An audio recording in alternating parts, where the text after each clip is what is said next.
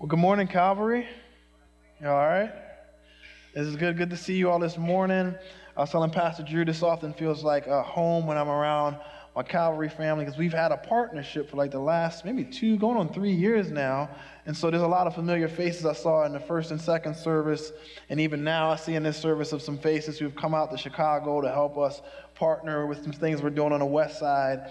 And so I love uh, the pastors and the team here and uh, feel like I'm at home. But um, the thing I love about God's family is that no matter what city you're in, uh, we're, all, we're all related, we're all family, right? Yeah, thank you to the three people that I'm actually related to that said amen. Appreciate that. So the three of us were related. Praise God in Jesus' name. Uh, but just glad to be here. Just, uh, I send you greetings from the west side of Chicago. Now, I know there's some faces and people that I do know that come out and have spent the night at my wife and I's house and have come out to Chicago. And hopefully you can come out and help serve with us on the west side. We sure can use the help. But just to kind of give a little backdrop on myself, um, since I don't know everyone here, um, again, my name is John Kelly. I'm the lead pastor of Chicago West Bible Church. Uh, I, was, I, was, born in Chicago, but I grew up in Philadelphia, in North Philadelphia, um, in a single parent household. It was just me, my mom, and my little sister. Uh, my mom, we grew up in a very kind of rough area. And uh, if you could think of um, the most angry, uh, disrespectful, always high, and doing something he shouldn't be doing teenager, that was me. Um, first started getting in trouble when I was like 12, and the first time I ever got arrested and convicted of a crime um, was 13 years old for assault. I spent most of my juvenile years in juvenile detention centers. I probably was home maybe five, six months a year in my teenage years because I was always locked up for something, always getting shot at, selling drugs. I began selling crack in crack houses when I was like 12. And unfortunately, that whole path of uh, drug addiction, being in the streets, I never, I'm be honest, I never ever had a category for this. Never thought I'd make it to 21. People in my neighborhood just didn't make it to 21. And um, unfortunately, when I turned 19, made the worst decision, I ever made in my life. Um, went with a group of friends to rob the home of one of the drug dealers in our neighborhood, and one of my friends shot and killed him. And so I was 19 years old. We all got arrested. Uh, I was sitting in prison in solitary confinement, looking at life in prison or the death penalty. And uh, it was my first week in prison that a guard that worked the block um, was a Christian, and uh, he gave me a Bible to read. And I got God's word into my hand that first week in prison, and I haven't been the same since. And so I gave my life to the Lord right there in that prison cell. And uh, I was, like I said, I was a high school dropout, had a low reading level. God got His word into my hand. His word was enough. I didn't go to a church service. I didn't hear a sermon. I was in a prison cell and he got his word into my hand. So I'm encouraged, and I love God's word because I believe wholeheartedly that um, this is enough.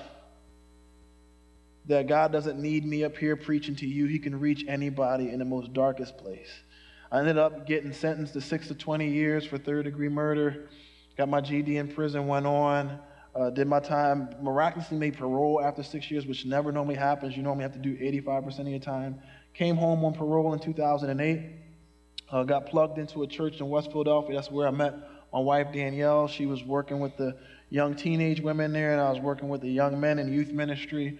We started dating and uh, dated for two years, went through premarital counseling, got married. Um, then moved out to Chicago so I can go to Moody Bible Institute to get my degree. That's how I ended up in Chicago. The plan was not to stay there. I ended up going to Moody. I was working as a janitor and going to Moody at the same time. And when I graduated, was able to plant this church, Chicago West Bible Church, and continuing on to get my master's degree. So now, here's this guy, grew up in North Philly, uh, was high school dropout, went to prison. Life seemed like it was far over, made some really painful decisions, yet God reached him, and now I have a wife and two kids who are probably running around somewhere back there. Hopefully, they don't break anything. and, uh, and now I get to serve also with an organization called Prison Fellowship. And it's a well known prison ministry um, started by Chuck Colson, um, the late Chuck Colson. And so I get to travel out to Washington, D.C. a lot and work with Congress and whoever's in the White House um, on behalf of, and their staff on behalf of advocating for men and women who are incarcerated to get them resources. And on the west side, we work with men and women who are coming home from prison. And so that's just a little backdrop on me. And so now you kind of know at least uh, when they say Chicago West Bible Church or we're partnering with some stuff in Chicago, at least you know now a little bit about me. Um, but I'm quite sure we all got a story to tell. But often, why do I say this and share a little bit? One, I want you to know who I am since we have a partnership. But then, two, um, it ties into this message because oftentimes when I share uh, my story, people go, Man, that's very encouraging, man. Praise God, Pastor John. That's amazing what God is doing in your life, and so and so. And it's like, yeah, it's easy for you to say that on the back end.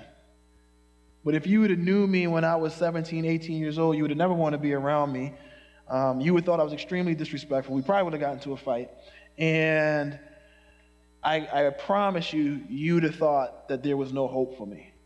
Young guy sitting in prison for murder, looking at the death penalty, has no respect for authority. I can see how he got there, and great job at trying to get through to that guy. Why do I tell you that? Is because I want you to be encouraged this morning, no matter where you are, that we serve a God who can free people who are in bondage. And here's what I found when I came home from prison uh, 11 years ago. Even though I was free, there's so many people who, even though they're physically free, they're spiritually in bondage. There's so many people, even in this room, you may have never stepped foot in a jail, but you've been in bondage and been captive to shame, pain, anger, lust, maybe addiction. There's a lot of people who are walking around, and if you could get them to take their mask off because they got the mask on, you know, uh, you come to church every Sunday and everybody's like, "How you doing?" Everybody's like, "Fine." I'm doing great. It's like, no, you're not. right? You say that every Sunday. Don't be one of those people who's like, "How you doing?" Oh, everything's great. No, it's not. right? Things aren't perfect in your marriage. Things aren't perfect in your life right now. Things aren't perfect in your job, and we struggle to take our masks off because behind there sometimes there's some serious pain. And some people are in bondage to some things. And what I want to encourage you is maybe you've never been in physical prison before, but if you are sitting here, you know what, John? I have been in pain. I've been captive to my past. I just can't shake it. I've been in bondage to shame. I've been in bondage to lust. I've been in bondage to addiction. I've been in bondage to anger. My marriage seems like it's too far gone to be saved. I want to encourage you this morning that you are never too far gone, that God can't reach into there and pull you out of there. He could transform anyone. And it's with that truth in mind that I want us right now, can we just bow our heads and pray that this wouldn't just be another Sunday service as usual? That we can actually just maybe just sit here and say, God, would you, would you do some things this morning? Because I'm quite sure I don't know what's going on in this room, but I know God wants to deliver some folks. Amen? Would you bow your heads with me in prayer? Lord, would you help us this morning right now? To not be so arrogant and proud to think that you're just talking to the person sitting next to us or the person who's not here. Help us in this moment to take our mask off. Lord, I just pray for anyone here this morning, Lord, that is struggling.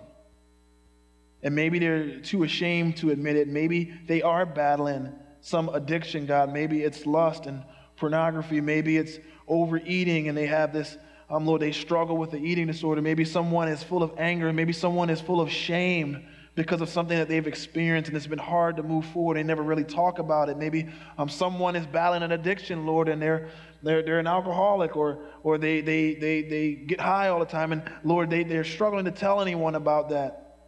And then, God, I pray for the person, Lord, that we're here. Maybe it's someone we know. Maybe it's a family member, Lord. Maybe someone's coming to mind right now. Maybe it's not us, but someone in our mind. And it's like, I know God can do everything, but man, it just doesn't seem like anything's going to happen in this situation. God, would you give us the faith to believe that you are God who can set the captives free? We ask you bless this time now and bless your word. In Jesus' name, amen. So if you have your Bibles, if you could turn with me to Mark chapter 5. And uh, I don't know how it is at Calvary. We always say at Chicago West, cell phone Bibles is good. You can pull your cell phone out, just Google this passage. So, Mark chapter 5. We're going to go verse by verse. That way, it's not what Pastor John thinks. This is not a TED's talk. I'm not giving my opinion. This ain't the Oprah Winfrey show. This is whatever God says, all right? And so we're going to look at what He saying. We're going to work through it. And so here we are, Mark chapter 5, an amazing story. And there's three things here that I want you to know about God. Three things that I want you to know about Christ when it comes to this area of setting captives free and God's love for us. Here's the first thing Jot this down if you're taking notes. Only Jesus can set captives free. Let me say that again. only Jesus can set captives free. Why did I say that twice? It's because there's something woven into us where we love to be Superman or Wonder Woman. So I just want to free up some of y'all right now that, that, that there's just some stuff you can't do. But here's why you should be encouraged Jesus can do everything you can't do.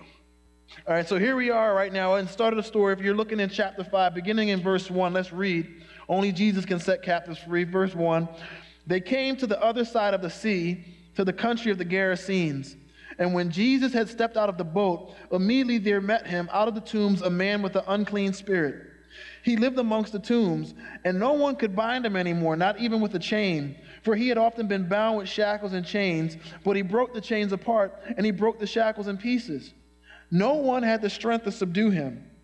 Night and day among the tombs and on the mountains, he was always crying out and cutting himself with stones. All right, let's stop right here. Let's kind of picture what's going on. Now, I just want to say up front this is not some make believe story that was made up. This is not a Harry Potter movie or something like that. This is a real life, a real scenario that happened in real time. And so I want us to kind of enter into this world and see what's going on here. The first thing we know is coming in verse 1 and verse 2, if you look there, it said that they had just got out of the boat and they were coming off the sea. And if you read, if you read the passages before that, is one of the great miracles that happens. If you're familiar with the story, there was this storm as they're on the Sea of Galilee, and Jesus is downstairs in the boat, sleep, knocked out, and the boat is shaking. It seems like everybody's gonna drown. They wake Jesus up. He goes out and he looks at the storm and he says, Peace be still chill. And it gets quiet. And all the storms and the wind stop blowing and it gets peaceful. And everybody's like, man, who is this dude that can speak to the weather and makes it stop, make it stop like, make the storm stop like this? He comes right after that situation. The boat gets to land, and this is what happens. This is what he encounters right after that. And the reason why it's in the Bible that way is because it begs the question of okay, can the same Jesus who stops the storms out there stop the storms in here? And so Jesus now gets out of the boat. He gets on dry ground, and the very first person he meets is a man who's demon possessed and in bondage. So before we move forward, let's see what we can know about this guy. All right, let's kind of find out um, who he is uh, and what we can learn about him. Look in verse 3, right? Well, verse 2, back end of it says there was a man who um, came out of the tombs, right? He had an unclean spirit, verse 3. He lived amongst the tombs, and no one could bind him, not even with chains for he had often been bound with shackles, right? So here's a couple things we can know about this guy based on these, these few verses. One, he's been in bondage and captivity for a long time. He clearly, they said he has shackles on him. So imagine chains around him. He's used to being in bondage, he's used to being in captivity. The second thing we can know about this guy is he's considered violent and dangerous. The last time I checked, you don't put shackles on people who aren't a harm, who aren't a threat. So clearly, he must be a threat to people or himself that the people around him figured, man, we need to put some chains around this guy and put a padlock on that. So imagine this guy in chains, in bondage. One of the other things we learned, the third thing we learned about this guy is people have tried to help him to no avail. It says here, um, in verse 3, he lived among the tombs and no one could bind him anymore. So people tried to bind him. They tried to put shackles on him. And in verse 4, the back end of it says, no one had the strength to subdue him. So people tried to help him. What do you know about this guy? He's in captivity. He's used to being in bondage. People have tried to help him. He's considered violent and dangerous. Here's a fourth thing we learn about this guy he's suicidal. He's suicidal. How do we know he's suicidal? Verse 5 says, night and day among the tombs and on the mountains, he was always crying out and cutting himself. So we know he's suicidal because he cuts himself. He's a cutter. That's what he does. And he says here that he lived amongst the tombs. So I want you to picture this. Picture this in your mind. I mean, seriously, put this in your mind, right? How dark of a place must he be in that of all the places he chooses to live, he chooses to live in a graveyard? Think about that. He doesn't have a place to live. He could have lived on the sidewalk. He could live by the bus stop. He could live by anywhere. He could live under the, the, the, the, you know, the train tracks. Out of all the places to live, he lives in a graveyard. And people have tried to help this dude. And the most they could come up with was, let's just put shackles on him, put some chains on him. At least he won't hurt us or hurt himself. Because we don't know how to help him. We don't know how to help Jimmy. Hey, can we make can we call him Jimmy? Everybody cool with that? Everybody cool with the name Jimmy? If your name's Jimmy, I'm not talking about you. All right, so don't take nothing personal. But we got to give him a name. Why? Here's another reason why. The passage doesn't tell us his name. He's only identified by his problem. He's known as the dude who's demon possessed, that cuts himself, and is always in shackles. Now, everybody has tried to help him because it says in here, verse 4, no one had the strength to, to subdue him. No one had the strength to fix his problems. Have you ever been there before? Maybe, does anyone come to mind? Maybe someone come to mind you think about, man, I've tried talking to my brother. We've tried taking my sister to rehab. We've tried sending this couple through marriage counseling. They went through four different counselors. Like we've tried, I don't have the strength to do this. I've tried to talk to my son. I've tried to talk to my daughter. I've tried to talk to my mom.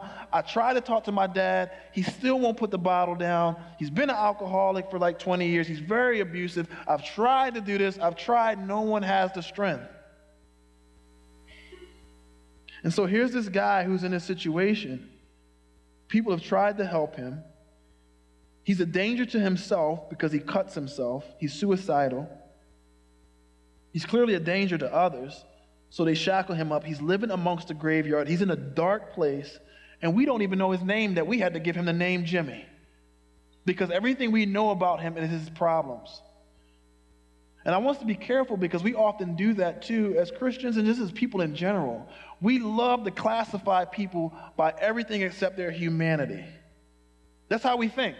We think in the categories of black, white, Asian, Hispanic, are you from the North? Are you from the South? Are you from the Midwest? Are you Republican? Are you Democrat? Are you liberal? Are you conservative? That's how we think.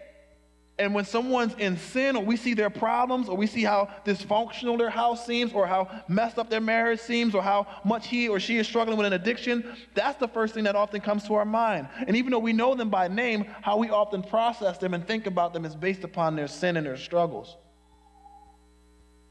We say stuff like, Oh, yeah, yeah, I know Jim. He's such a deadbeat dad.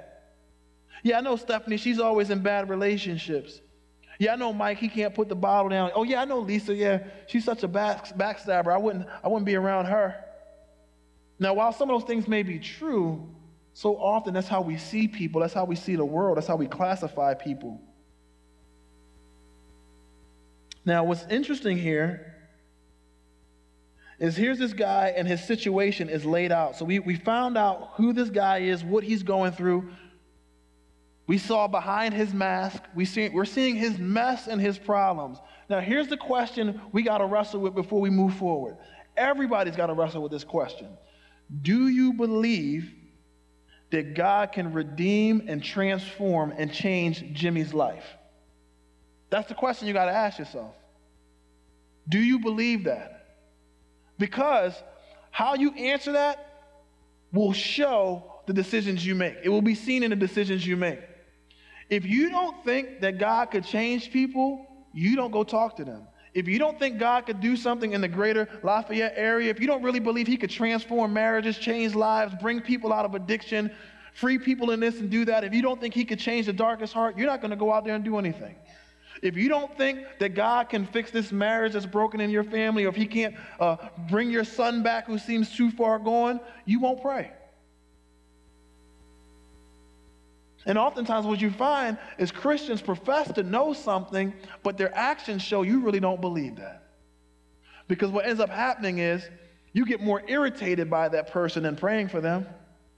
You get more irritated by what you see on the news than actually going to talk to people.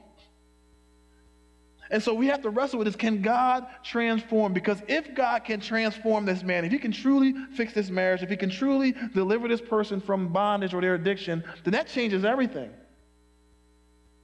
And it means that we don't have to sit back passively. We can move forward to help people and love people. I believe that God can change Jimmy. Now, I want you to think about that in here. You know, last service, there was a, quite a few people that was like, yeah, God can change Jimmy. It's like, all right, well, take Jimmy out of there and put your brother in there. Put your dad in there. It's a little bit more personal now. Right? Because when Thanksgiving rolls around, you're like, man, I don't even know if I want to go by the house if he comes by because I already know what's going to happen. He's going to get drunk. There's going to be a fight. Things are going to go on. I don't want to be there. He's going to be disrespectful. I want my kids around that. This is reality. Do you think that God can change that? Or put yourself there. I've been battling lust for a long time. I've been battling addiction for a long time. I've been battling pornography for a long time. I've been battling shame for a long time. Maybe that's you. These are things that come to mind. I've been, I've been held captive by my pain and my past. Do you believe that God can transform you and free you from that?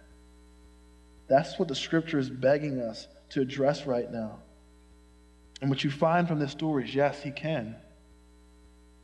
Now, we learned all this about this man. We learned that this guy right here, we learned that he's suicidal and he's considered violent and dangerous, that he's been in prison and he's been captive. But here's the good thing that we find out about this man he's willing to run to Jesus, and Jesus doesn't reject him.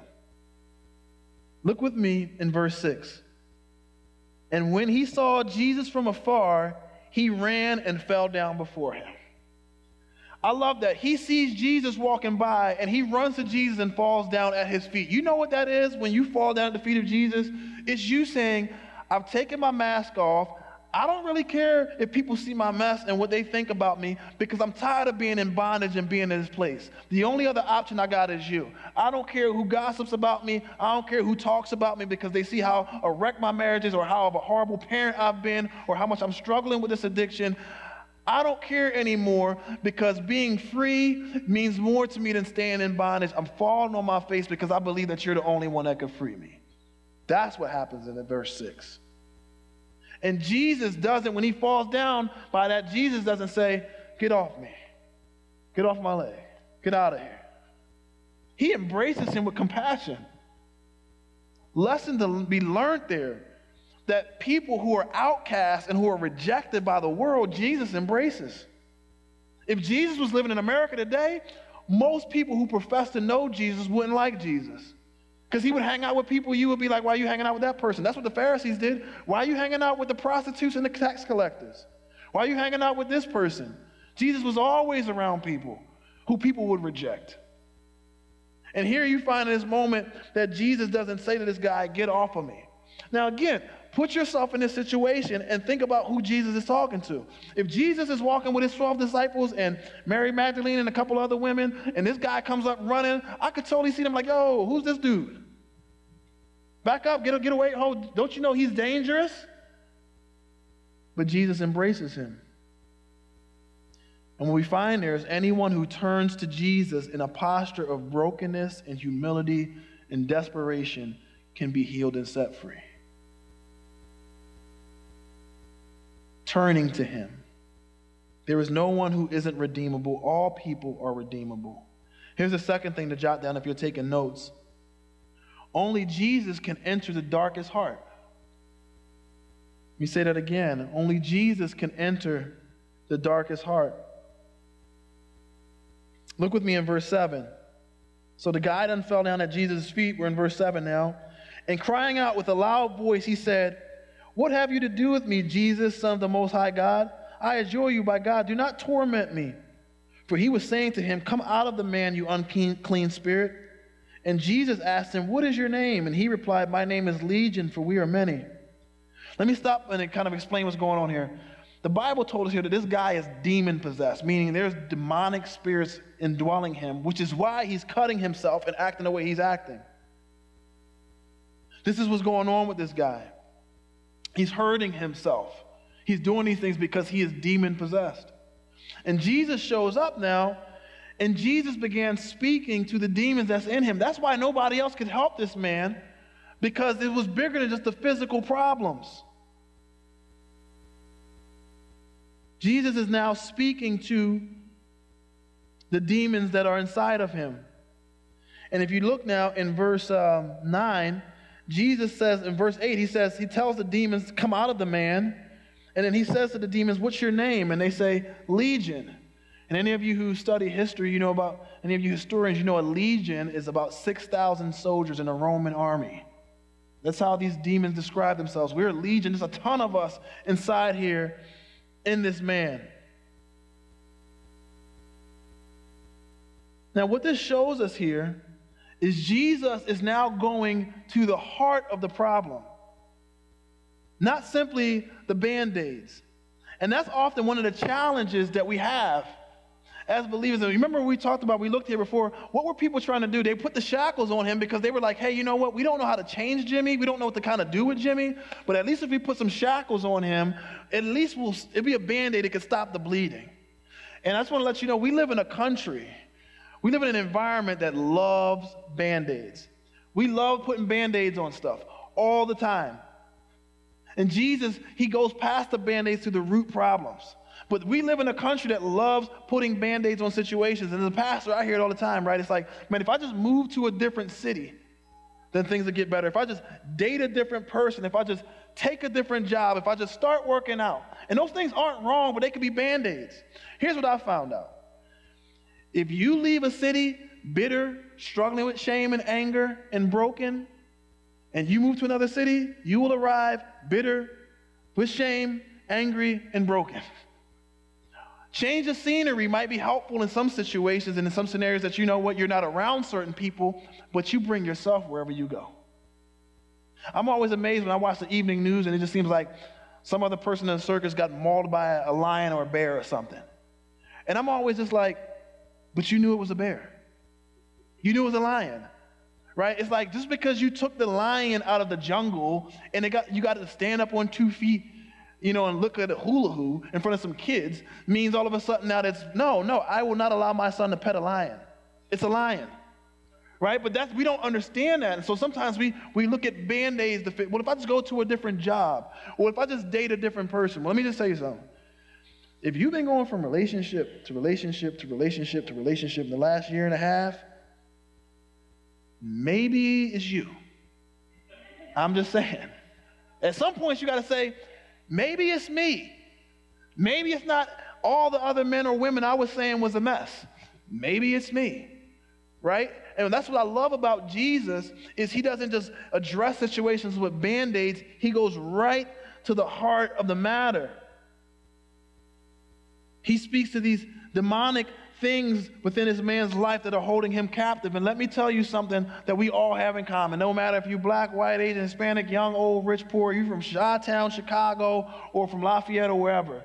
Here's one thing we all got in common. Satan hates you. And he wants you to be in prison to your pain and your problems. That's a fact. Bible teaches that.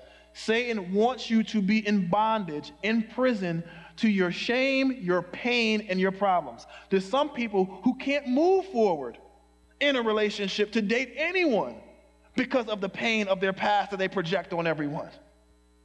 There's some people who, no matter what city they move to, or what job they take, or what relationship they're in, it still ends up in the same place because they don't want to address the shame and pain. And when they're in environments that trigger that, they respond in a certain way.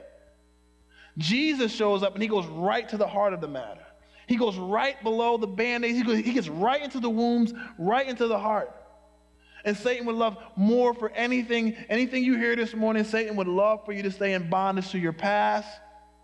He would love for me to stay in bondage to my past, to the addictions I overcame, to any shame, to any guilt.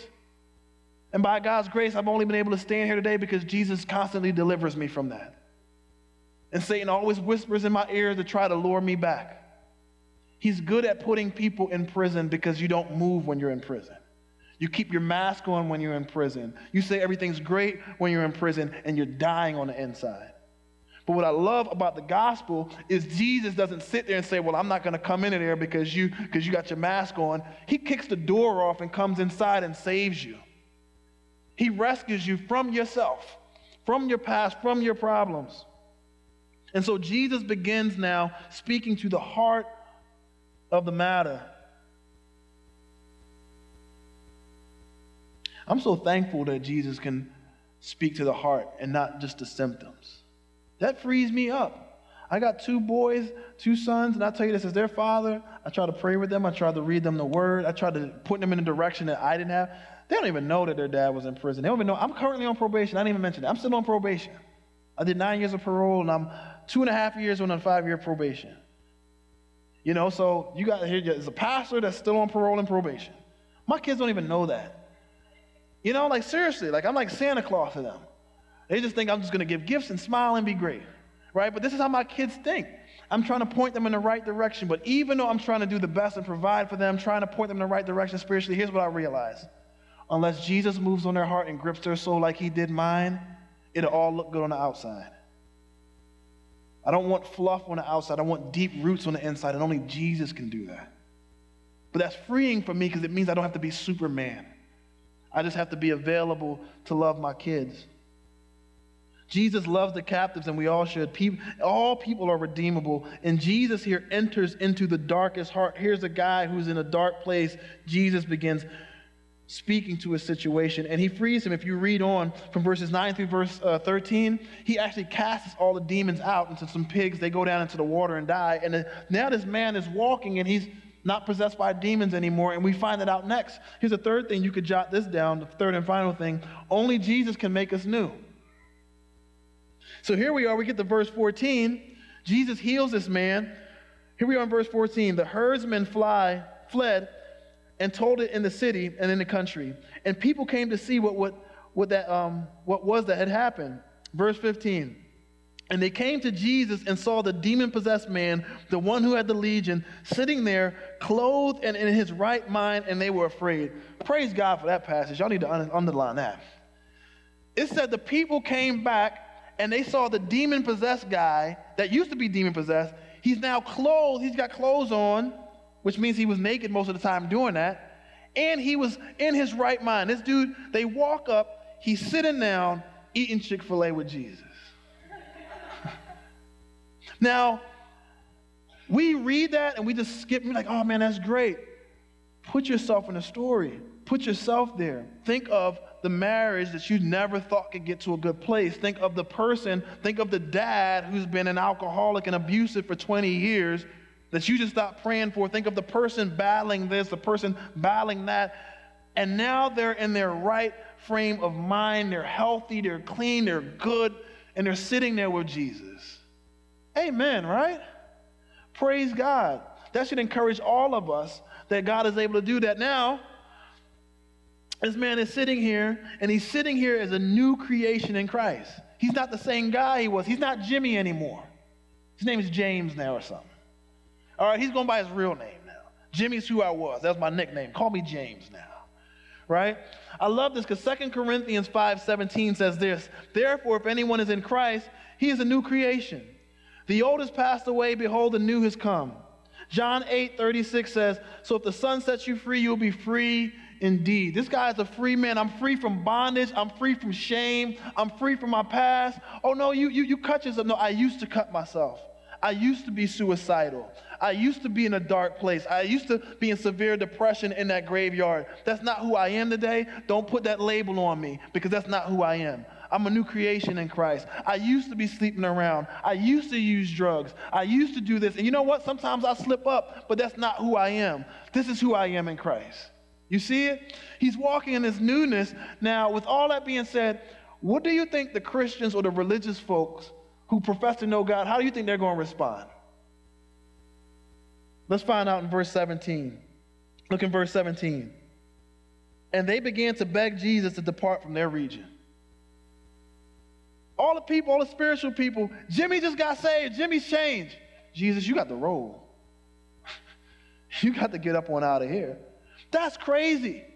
That's crazy. It says two things. One, it's understandable why they would be afraid of Jesus. It's easy for us reading the Bible looking back, all right, because we can kind of see everything clearly. But if you lived in their times, Jesus just popped up on the scene. They didn't know who he was. He was claiming to be the Messiah. He was healing people. This was all new to them. So it's understandable that they'd be like, all right, so this guy was cutting himself. He's possessed by demons. You cast him out. I saw all these pigs die. Now he's in his right mind. You professing to be God. This is crazy. This is weird. I can get that. I can respect that. I can understand why you would struggle with that. But no one, no one cheers for Jimmy. No one is going to celebrate the fact that Jimmy's changed now. You know what that says? It says that there can be a sense of evil in the heart that causes us to actually become upset and irritated when we see someone experience grace and mercy who we don't like. What you'll find a lot of time is we cheer for everyone except the person who hurt us the most. We cheer for everybody except the person we can't stand the most. And y'all remember the story of the prodigal son? Anybody remember the story of the prodigal son? Remember the son, he left, spent all his dad's money, was doing all this stuff, came back home. Everybody was celebrating except who? The brother. Why was he mad? Why y'all showing him all this grace? Because there's something about us that wants justice so bad. We want justice so bad that you got to pay for what you did to me. The husband who's had affairs needs to pay. The wife who's had affairs needs to pay. The dad who was addicted to whatever and totally missed out on all my years growing up as a teenager and I can't get those years back, you need to pay. That's how we think. So when God says, No, I'm not going to make them pay, I'm going to give them grace, we say, That ain't fair.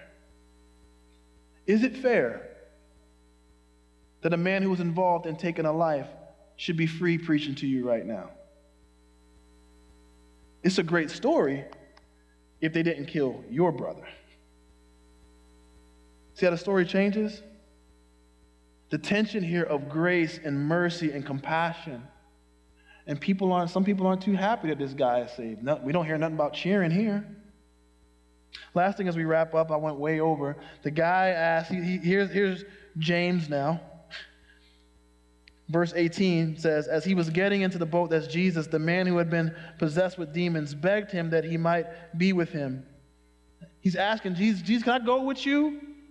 Jesus is going out in the greater Lafayette area preaching the gospel, healing people. And, and Jimmy's like, Can I go with you? Look what Jesus says in verse, verse 19. He did not permit him, but said to him, Go home to your friends and family and tell them how much the Lord has done for you. Jesus says, You know what? I know you want to go out here and hit the streets with me and preach the gospel and you want to do all this. The place you need to start is in your own family, in your own house. You want to shine bright for me? You want to see some healing take place? Start here.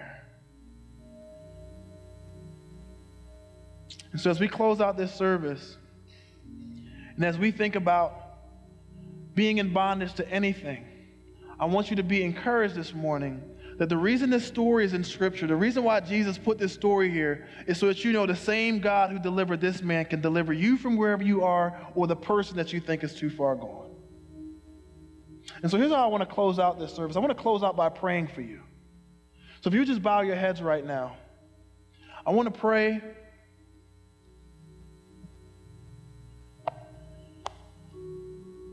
Lord, help this to not just be another message. Help us right now, God. I pray for every man and woman here. Anyone who is battling anything, God, who's honest and says, you know what? I have been in bondage to my pain. I have not been able to get over this. I have been in bondage to shame. I don't like who I see in the mirror sometimes. When I look in the mirror, I get disgusted. I have been in bondage to addiction or lust or pornography. I have been in bondage, or you know what, my marriage just seems so far gone. I'm not even sure if I really love her anymore, but I'm just trying to stick it out for the kids. Lord, would you free us today? Lord, would you allow us to let you into our entire heart, Lord? Sometimes we say, God, come in, you can have my heart, but we don't let you into certain areas. No, God, would you have all of our heart? Would you heal? Would you do the surgery that's needed and would you set us free? Lastly, Lord, I just pray for those who are in the hearts of people in this room, God, the, the people who came to our minds, the brothers, the sisters, the dads, the siblings, the friends that seem too far gone. Would you, would you meet them where they are right now, God, and bring them back to you? Would you give us the faith to believe, God, that, that no one is too far gone that you can't save? We lift them up to you right now in prayer. God, as we leave here today, may we meditate on everything we heard today and be encouraged that you love us deeply, God. We do not know and even understand how deeply loved we are by you. Help us to walk in that freedom today. In Jesus' name, amen. Thank you so much.